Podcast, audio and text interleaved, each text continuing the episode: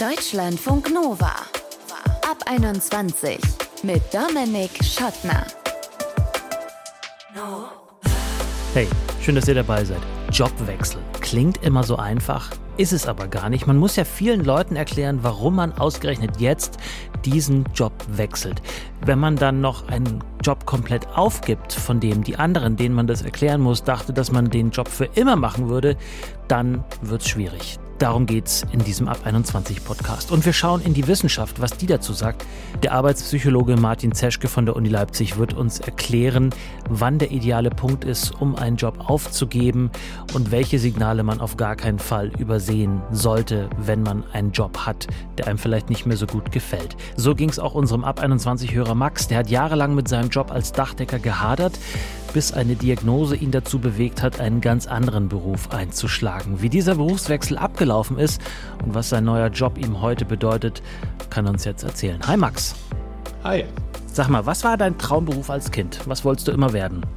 Also was ich immer werden wollte, so richtig, das, das wusste ich nicht. Ich weiß nur, dass ich mal irgendwann bei so einem Freundebuch reingeschrieben habe, ich möchte gern Klempner werden. Aha. Das aber so gar nicht ernst gemeint. Also irgendwie habe ich das damals so einfach mal so reingeschrieben. Ja, weil das Handwerk bei euch in der Familie schon irgendwie Tradition hat? Nee, eigentlich nicht. Vielleicht war ein netter äh, Nachbar irgendwie Klempner oder kann, sowas. Kann gut sein, ja. ja. Das Handwerk ist aber ja in eurer Familie ein Thema. Dein Bruder ist Handwerker, ist Dachdecker. Ist der genau. derjenige gewesen, der dich auch zu diesem Beruf gebracht hat? Ja, genau, das muss man einfach so sagen. Also gerade als ich noch so nach der Schule so ein bisschen auf der Findungsphase war, war er, er war schon Geselle zu dem Zeitpunkt. Und sagte dann, ja komm Max, lass uns mal hier irgendwie ein Dach decken. Also, was man halt bei. so sagt an so einem Samstag. Was man halt so sagt, genau. Also das war vor allen Dingen für mich in dem Moment natürlich schnelles Geld, das ich verdienen konnte. Mhm. Und so bin ich halt irgendwie so ein bisschen reingerutscht. Und ja, als es dann so langsam darum ging, was möchte ich denn jetzt mal werden, dachte ich so, ich bewerbe mich einfach mal und wurde dann auch direkt genommen. Wo? Und bei ihm in der Firma? Die, nein, nein, nein, also schon in einer anderen Firma. Das war, das war uns auch ganz wichtig, dass ich nicht bei ihm lerne, mit ihm zusammen, sondern dass es da schon eine gewisse Distanz gibt. Ja, und du hast das aber auch, wenn ich richtig informiert bin, ja auch deswegen eingeschlagen, diesen äh, Berufsweg, auch weil du die Schule nicht ganz beendet hattest zu dem Zeitpunkt, ne? Genau, also ich habe mein Abi abgebrochen mhm. damals, die Noten hatten nicht ganz gepasst. Damit habe ich auch lange gehadert und naja gut, wenn man halt, also weder Fachabitur noch Abitur danach hat und dann wieder zurück auf den erweiterten Realschulabschluss rutscht, dann, ja, weiß ich, ich war nicht so richtig sicher, was, wo soll es hingehen. Ja. Genau, und dann bin ich halt Dachdecker geworden. Und dann warst du wie lange Dachdecker? Acht Jahre insgesamt. Wie viele Jahre? Wie viele Dächer hast du gedeckt in dem, in der Zeit? Ich habe keine Liste geführt, ehrlich gesagt, aber lass mich schätzen, also dreißig werden es bestimmt gewesen sein. Mhm. Was war das Schönste an dem Beruf für dich? Draußen an der frischen Luft, mhm. das war auch teilweise auch das Schlimmste. Also das war halt bei Wind und Wetter draußen sein, aber draußen mit den Kollegen ein bisschen, ein bisschen Quatsch erzählen. Ja. Das war schon ganz schön. Dachdecker sind ja auch immer das äh, Premium-Beispiel, wenn es darum geht, ähm, dass man in einem Job äh, nicht alt werden kann, weil es so wahnsinnig anstrengend ist und man sich schwer vorstellen kann, mit fünfundsechzig immer noch auf so ein Dach hochzuklettern. War das auch ein Grund, warum du irgendwann gesagt hast, ich möchte das nicht mehr? Tatsächlich war das ein Grund. Also ich habe direkt nach der Ausbildung schon gemerkt, so kann es eigentlich nicht bis zur Rente weitergehen. Also ich muss irgendwo mir so einen so einen, so einen Ausweg suchen. Und ich habe deswegen auch direkt nach der Ausbildung äh, am Abendgymnasium dann mein Fachabitur noch nachholen können. Mhm. Was natürlich eine riesen, also es war sau anstrengend. Genau, genau, es war sau anstrengend. Teilweise den ganzen Tag auf dem Dach und dann abends dann noch in der Schule sitzen. Und äh, gerade wenn es sonnig war und die Sonne den ganzen Tag im Kopf geschienen hat, Dann, dann war auch echt nicht viel los bei mir im Kopf, mhm. muss ich ganz ehrlich zugeben. Ne? Aber ja. trotzdem Fachabitur noch geschafft und ja, ich bin bis heute sehr glücklich, dass ich diese drei Jahre dann noch durchgezogen habe, dann nach den drei Jahren Ausbildung. Ja, kann man auch zu Recht stolz drauf sein. Ziehe auf jeden Fall meinen äh, Dachdeckerhut vor allen, die sowas machen. Und dann hast du das äh, zum Abschluss gebracht, hast das Fachabi gemacht und hast dann gedacht, so, so und jetzt, tschüss Dächer, jetzt mache ich was? Also eigentlich war damals dann der Plan, ich würde gerne Lehrer werden, so, weil ich habe von, von meiner Natur aus eine ganz ja, autoritäre Ausstrahlung. Ich bin sehr groß. Findest du, dass so Lehrer autoritär sein sollen?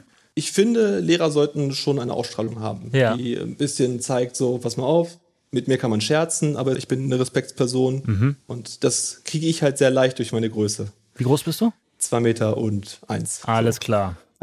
Okay. Genau, und das ist, das ist halt auch wieder ein Grund, warum das Handwerk oder das Dachdecken auch bei mir so wieder doppelt reingehauen hat, weil äh, die Gelenke sagen nicht Danke zu dieser zu dieser Tätigkeit mhm. der Größe. Ja, ja, ja. Du hattest ja die Sonne schon erwähnt. Die hatte ja, ja einen ziemlichen Einfluss auf deinen Körper.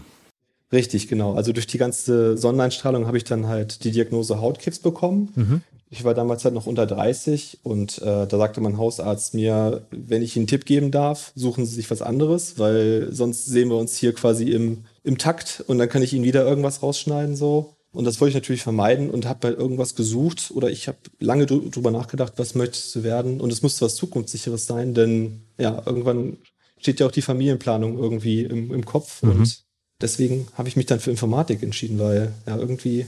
Hattest du immer schon was mit, ich sage jetzt mal im weitesten Sinne, Computern zu tun? Zu tun nicht. Also ich hatte immer so eine kleine Affinität dafür, auch durch, durch meine Brüder, so die dann irgendwann angefangen haben, so den ersten P C, als die dann irgendwie dann in den neunziger Jahren so rauskamen. Mhm. Also als, als wir auch einen besessen haben, dann ging es halt los mit so ein paar Spielen, aber irgendwie so nie aus dem Auge verloren. Also irgendwie immer am Ball geblieben und mhm. ja. Und ich erinnere mich äh, an so eine ähnliche Situation, wo ich ein, ein Studium äh, abbrechen wollte und super Schiss hatte, das äh, meiner Familie zu sagen. Wie war das bei dir, als du deinem Bruder sagen musstest, du, ich würde gerne einen anderen Job einschlagen? Ja, sehr schwierig tatsächlich. Also das ist auch bis heute, wenn ich drüber nachdenke, auch ein Riesenthema. Und äh, mein Bruder hat auch bis heute nicht so richtig verstanden, dass ich, glaube ich, nicht möcht- zurück möchte. Äh, er sagt halt immer bei jedem Wiedersehen so, yo, also... Wenn es nicht funktioniert, du hast deinen Platz hier und in der Firma, du äh, kannst so jederzeit wieder anfangen. Mhm. Und es ist auch so, dass, dass er die Arbeit, die ich jetzt mache, nicht so richtig als Arbeit anerkennt. Also wie du sitzt im Homeoffice, ja, dann, dann hast du den ganzen Tag ja eigentlich nichts gemacht. So, und das ja. ist halt absolut nicht der Fall. Mhm. Es ist halt eine klar eine andere Tätigkeit. Man äh, arbeitet viel mehr mit dem Kopf und ist genauso angestrengt bei der Arbeit als äh, ja, eben auf dem Dach. Ja. Nur halt körperlich nicht so ausgelastet. Aber dass der Hautkrebs ein tatsächlich wichtiges Kriterium für den Berufswechsel war, hat er das verstanden? Äh, das auch nicht. Also das, er muss dazu sagen, es war halt äh, ich so, aus seiner Sicht nur ein weißer Hautkrebs und er kenne ja super viele, die das auch ha- haben oder ja. hatten. Das wird ja einfach rausgeschnitten und dann ist gut, so ungefähr. Ja, soweit so richtig, nur die, die Gefahr, dass immer mehr davon entsteht und dass eben der schwarze Hautkrebs dann hinterherkommt, ist halt sehr hoch jetzt bei mir und mhm. Ich war auch zwei Jahre Risikopatient, das heißt, ich musste alle drei Monate zum Hautarzt und ständig zur Kontrolle. Ja. Und ja, nee, wie gesagt, bis heute nicht viel ähm, kein Verständnis. Akzeptanz. Keine Akzeptanz. Akzeptanz. So. Mm, ja. mm. Und dann entsprechend das Verhältnis von euch beiden, wie ist das, jenseits des Jobs? Also definitiv distanzierter. Früher waren wir uns halt sehr nah, durch den täglichen Kontakt auch. Mhm. Und äh, ich wurde eigentlich bei jeder Entscheidung, die er treffen musste, immer auch zur Rate gezogen und man merkt natürlich, dass das dadurch ein bisschen distanzierter geworden ist jetzt und weniger. Was mir auch ein bisschen leid tut, aber es ist halt auch so, wenn, wenn er für meine Situation auch keine Akzeptanz zeigt, dann ja, was soll ich dazu sagen? Vielleicht muss er, braucht er ja irgendwann mal ein neues Computersystem in seiner, in seiner Firma und dann bist du vielleicht da und rettest ihn sozusagen. Ja, natürlich. Also da würde ich sofort da dabei sein und ihm irgendwie helfen. Also wenn es Richtung Digitalisierung im Handwerk geht, da... Ist noch viel zu tun. Da ist viel zu tun. da. Vielleicht, vielleicht kann ich da mit irgendeiner guten Idee dann auch irgendwann mal Lorbeeren bei ihm wieder ernten. Ja, glaubst du, also aus der jetzigen Sicht, du bist ja noch nicht ganz fertig mit der Ausbildung jetzt, ne? Mhm. Dass das genau, dein Traumjob so, ist? Schon, ja, würde ich sagen. Also ich, ich genieße es sehr, auch in der Ausbildung jetzt gerade. Allein die Freiheit, die man hat, die ich vorher nicht hatte. Die Möglichkeit, eigentlich von überall aus arbeiten zu können, ist, ist natürlich äh, ist wunderschön, muss ich ganz ehrlich sagen. Ich mache das, was ich mache, aktuell sehr gerne. Aber hast auch keinen Groll gegen das Dachdeckerhandwerk? Nein, absolut nicht. Also ich respektiere jeden Handwerker, jeder, der das tut und die, vor allen Dingen auch die Leute, die das mit Herzblut machen. Und ich muss auch dazu sagen, trotz meiner Größe war ich früher sehr schüchtern und das Handwerk hat mir tatsächlich auch dahingegen viel mitgegeben, dass ich auch mal aus mir rauskommen konnte. Denn du musst dich da mit deinen Kollegen auch manchmal, äh, du musst dich ja durchsetzen vor deinen Kollegen. Ja. Das und dich aber auch auf sie verlassen, Handwerk, ne? Genau, und das hat mich das Handwerk echt gelehrt. Und das ist eine Erfahrung, die ich mitnehme in mein weiteres Leben, die mir keiner nehmen kann und die ich eigentlich auch vielen ans Herz legen möchte, auch durchzuleben, wenn man eben nicht weiß, was möchte ich eigentlich werden. Also das Handwerk gibt da einem sehr viel. Sagt Deutschlandfunk Nova-Hörer Max. Er war acht Jahre lang Dachdecker, dann hat ihm eine medizinische Diagnose nahegelegt, sich vielleicht einen anderen Beruf zu suchen. Hat er getan, jetzt macht er eine Ausbildung zum Fachinformatiker. Danke dir, Max. Ja, gerne. Deutschlandfunk Nova. Hey, ganz kurz was anderes als Job. Mann, vielleicht schön grau meliertes Haar, hat eine sehr junge Freundin oder Frau. Keine Seltenheit und kommt statistisch auch häufiger vor als andersrum. Frau, vielleicht auch schön grau meliert im Haar, hat sehr jungen Freund oder Mann. Kommt nicht so häufig vor. Beide Konstellationen haben aber was gemeinsam. Diese Paare werden sehr gerne mit Vorurteilen konfrontiert, obwohl es doch eigentlich wirklich egal sein sollte, wo die Liebe hinfällt. Wenn ihr in so einer Beziehung seid, mit großem Altersunterschied, was erfahrt ihr da? Erfahrt ihr Respekt oder erfahrt ihr Vorurteile? Wenn ihr euch vorstellen könnt, uns eure Geschichte zu erzählen, dann meldet euch gerne bei uns. Mail at deutschlandfunknova punkt de oder unter null eins sechs null neun eins drei sechs null acht fünf zwei. Da könnt ihr uns eine Text- oder Sprachnachricht bei WhatsApp schicken. So, und jetzt wieder zurück zum Job. Deutschlandfunk Nova.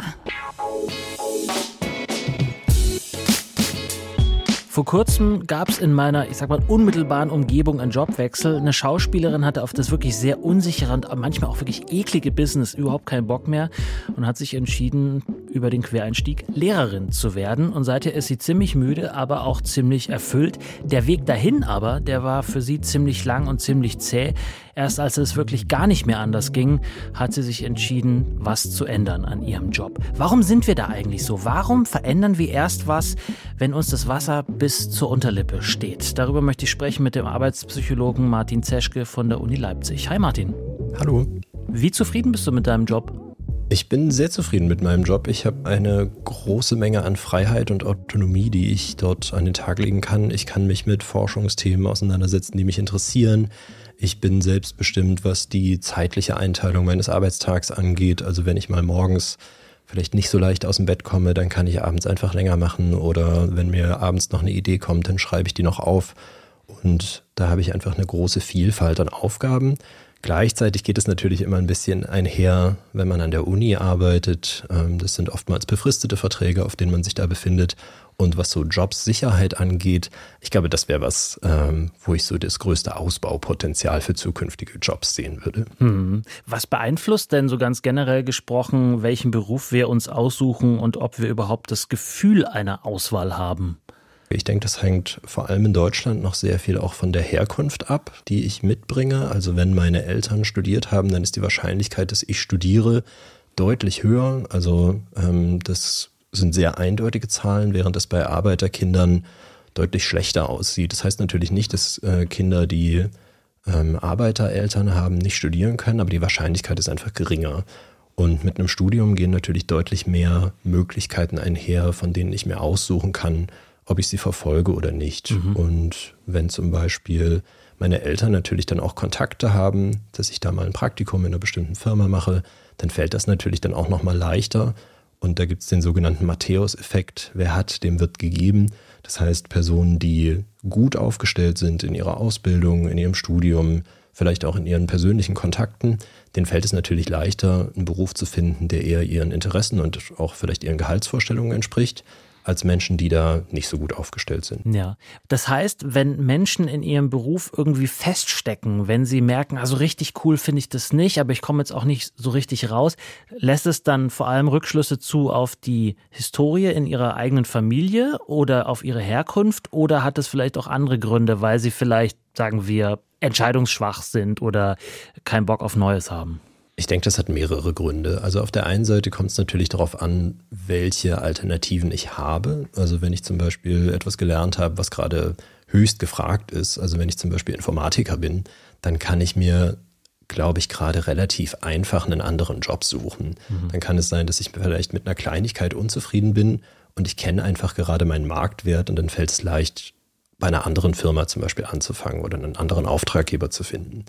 Wenn ich in einer Branche bin, die gerade vielleicht eh übersättigt ist oder einen sehr speziellen Job habe, wo es einfach nicht so viele Firmen gibt, in denen ich den machen kann, dann fällt es schon schwerer. Gleichzeitig, wenn ich arbeiten gehe, nicht unbedingt um Selbsterfüllung zu finden, sondern vor allem um Geld zu verdienen, dann ist es natürlich der Fall, wenn ich bestimmte ähm, Bedingungen habe, unter denen ich lebe, dass ich das Geld einfach brauche, dann habe ich vielleicht einfach nicht diese Freiheit, einfach so den Job zu wechseln. Also ich denke mal, Menschen mit Anfang zwanzig fällt es leichter, ihren Job zu wechseln, weil sie zum Beispiel einfach wesentlich weniger Verpflichtungen haben und auch noch flexibler sind. Während es im Alter, wenn man beispielsweise Kinder hat oder ein Haus, das abgezahlt werden muss, weniger Wert auf diese Freiheit legt oder auf diese Selbsterfüllung, sondern vielleicht eher auf das Finanzielle schauen muss, was mich dann auch finanziert, um eben meinen Lebensstandard zu halten. Was weiß man denn aus der Arbeitspsychologie, was Menschen dazu bringt, den Job zu wechseln? Sind es so einschneidende Erlebnisse, wie ich es anfangs gesagt habe, dass eine Schauspielerin keinen Bock mehr auf das Business hat, weil es halt vielleicht so eklig und auch so unstet ist? Oder ähm, sind es andere Faktoren? Also da gibt es auch sehr, sehr viele Gründe. Ich denke, es gibt nicht den einen Grund, aber in der Psychologie reden wir ganz viel über kritische Lebensereignisse. Kritische Lebensereignisse können positive Dinge, aber auch negative Dinge sein. Negative Dinge können sowas sein wie der Tod eines nahestehenden Angehörigen oder eine Diagnose einer schlimmen Krankheit. Mhm. Aber auch positive Dinge wie zum Beispiel Urlaub oder auch Hochzeit oder andere veränderte Lebensumstände. Und die bringen uns dann dazu, so einen Soll-Ist-Vergleich zu machen. Also was erwarte ich mir vom Leben, was hätte ich gerne und wie sieht mein Job tatsächlich aus? Und das wirkt sich dann darauf aus, ob wir zufrieden oder unzufrieden mit unserer Arbeit sind. Was noch lange nicht heißt, dass wir dann, nur weil wir unzufrieden sind, dass wir den Job auch wechseln. Mhm. Also es gibt auch einfach Personen, die sind unzufrieden in ihrem Job, aber bleiben darin, weil sie zum Beispiel wissen, was sie haben. Also wenn ich einen Job habe, dann ist es ja nicht nur das Finanzielle, was damit einhergeht, sondern dann hat es ja auch noch andere Funktionen. Also ein Job, der gibt mir ja Struktur, der schafft mir Sozialkontakte. Das haben ja zum Beispiel viele während der Corona-Pandemie gesagt, dass ihnen der Kontakt zu ihren Kolleginnen und Kollegen gefehlt hat. Gleichzeitig hat es ja auch was mit einer Identität zu tun. Also Menschen sagen ja, ich bin Arzt oder ich bin Dachdecker mit einem gewissen Stolz. Und so einfach das zu wechseln, ist es eben nicht, weil so viele Dinge damit einhergehen, die über das Geld hinausgehen. Mhm. Und wann sind so Signale, die man am besten gar nicht überhören sollte, wo man dann aber vielleicht, egal ob man dadurch Struktur im Leben hat oder nicht, den Job wechseln sollte? Also ich denke, das ist auch für jeden unterschiedlich, aber so ganz klassische Alarmsignale sind eigentlich Burnout-Symptome. Also wenn ich schon zynisch werde oder wenn ich wirklich merke, dass ich psychische und physische Schäden erleide und mir zum Beispiel auch mein persönliches Umfeld sagt, dass sie einen nicht wiedererkennen oder dass man keine Lust mehr an Aktivitäten hat, die man sonst in der Freizeit gemacht hat und vielleicht auch depressionsähnliche oder Depressionszustände entwickelt, dann sollte man auf jeden Fall zügig die Notbremse ziehen und schauen, was sich machen lässt. Mhm.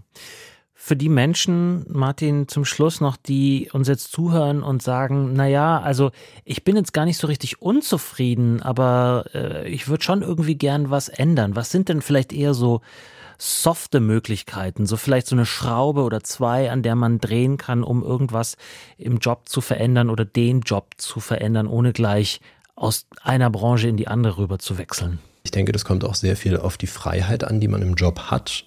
Also ich habe früher mal an der Kasse in einem Supermarkt gesessen und da war jetzt die Gestaltungsmöglichkeit meines Jobs, ich sag mal, beschränkt. Mhm. Maximal ein anderer und Stuhl. Maximal ein anderer Stuhl oder auch mal im Stehen zu arbeiten. Aber das kommt, glaube ich, sehr auf die Branche oder auf den Beruf im Speziellen an. Wenn ich mit meinem Vorgesetzten oder meiner Vorgesetzten eine sehr gute Beziehung pflege, dann kann ich das ja einfach mal ansprechen und sagen, hey, ich merke, dass die Aufgaben mir vielleicht nicht mehr entsprechen oder dass ich gerne was anderes machen möchte, ohne jetzt meinen Job zu wechseln, weil mit dem bin ich eigentlich zufrieden. Aber es gibt so ein paar Dinge, die würde ich gerne ändern. Dafür braucht es natürlich erstmal die Einsicht, was einen jetzt konkret stört. Mhm. Also da könnte man sich erstmal vielleicht für sich zurückziehen und sagen, okay, wie stelle ich mir meinen Job vor, wie könnte der sein und was braucht es vielleicht dafür, dass ich diesen Job wieder so gern mag, wie ich ihn am Anfang mochte? Oder was brauche ich von meiner Führungskraft oder was brauche ich vielleicht auch von meinen Kolleginnen und Kollegen, damit mir mein Job wieder mehr Spaß macht? Sagt Martin Zeschke, Arbeitspsychologe von der Uni Leipzig. Vielen Dank dir. Gerne, Dominik. So, und wenn ihr, wie Max, auch mal in diesem Ab einundzwanzig Podcast auftauchen wollt und eine Geschichte zu erzählen habt, egal ob es mit Job, mit Liebe oder sonst irgendwas zu tun hat, eine Geschichte, die es wirklich wert ist zu erzählen in diesem Podcast, dann meldet euch gerne bei uns. mail at deutschlandfunknova punkt de oder schickt uns eine Text- oder Sprachnachricht an null eins sechs null neun eins drei sechs null acht fünf zwei. Ich bin Dominik Schottner, freue mich auf euch. Bis zum nächsten Mal. Bleibt gesund und geschmeidig. Ciao.